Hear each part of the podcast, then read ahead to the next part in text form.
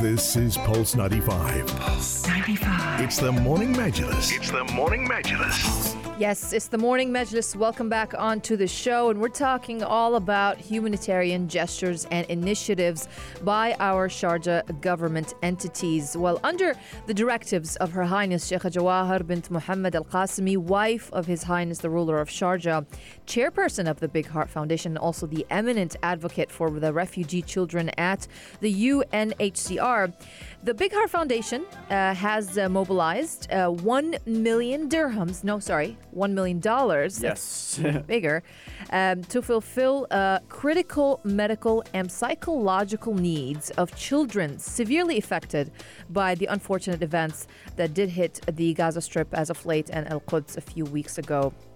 Now, this funding was allocated by the Global Humanitarian Organization, and it is dedicated to helping refugees and people in need worldwide. It will definitely support six key humanitarian intervention projects four in the Gaza Strip and two in Al Quds, that is in collaboration with Welfare Association and Doctors Without Borders. Um, now, Sheikh Jawaher's uh, directives they came in response to the critical humanitarian situation across the Gaza Strip and Jerusalem. And apart from the strict siege on the Gaza Strip since 2016, uh, 2006, in fact, uh, the recent escalation of tensions uh, it has had a significant impact obviously on first aid responders as well as on hospitals and clinics uh, which already face an uh, a big shortage, let's say, of medicine and, and, medical equipment, particularly in tackling the challenges posed by the coronavirus uh, pandemic due to lack of treatment of facilities and also the unavailability of vaccines. But they've been working mm. on major relief projects to bring this critical relief to the population under the siege. Yeah, they have. And uh, looking at more detail, the Big Heart Foundation's plan, there are six key projects in various hospitals, clinics, and emergency centers in the Gaza Strip and Al Quds, which will cater to the daily needs of affected populations, whether directly or indirectly. And uh, we're talking about healthcare services as well as psychological support, primarily targeting children. Four projects valued at 800,000 US dollars will provide food, temporary shelter, medical supplies, and mental health support in Gaza. The Big Heart Foundation is going to be collaborating with the Welfare Association on two emergency relief projects as well. They're worth $250,000 each, designed for the affected families and children living in Gaza. The first one will help the Welfare Association get emergency medical supplies and treatment, while the second project will enable the nonprofit source food temporary shelter supplies, and other daily essentials for local entities that are following up on the needs of the affected people there as well.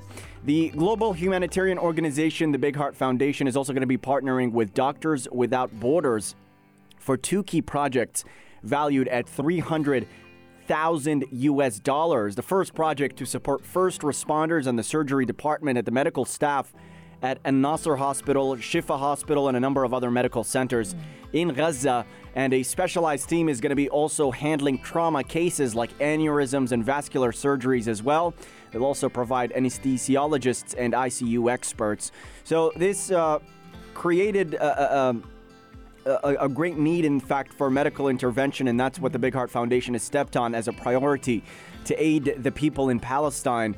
But they're also looking at mental health support as well. They are looking at mental health support because the years of pain and ordeal for the people in Gaza, they, it definitely has created a pressing need for mental health support, particularly in children.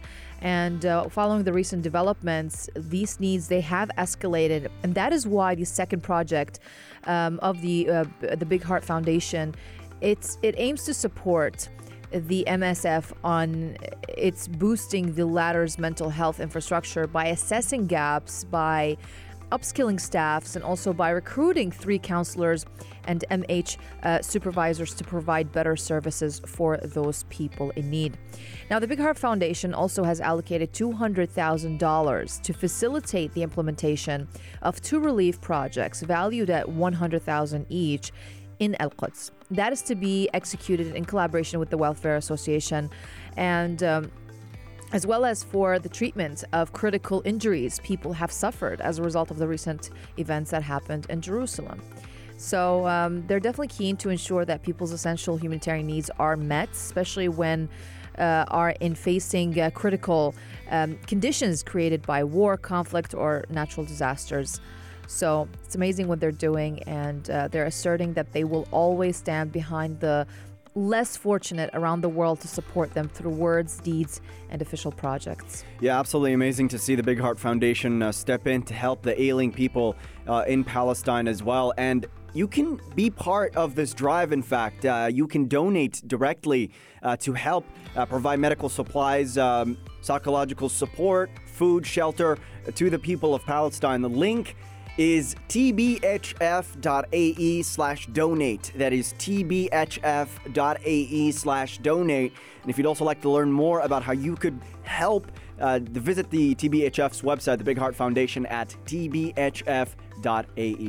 And stay tuned to Pulse 95. We've got more stories coming up on the morning Majlis. Stay tuned as we talk about the latest from Canada. A scandalous story, in fact, more than 200 bodies of children found at an Indigenous school in Canada. Prime Minister Justin Trudeau has commented, and this story has ignited a, a, conversation within Canada about its murky past. Stay tuned for that and much more right here on Pulse 95.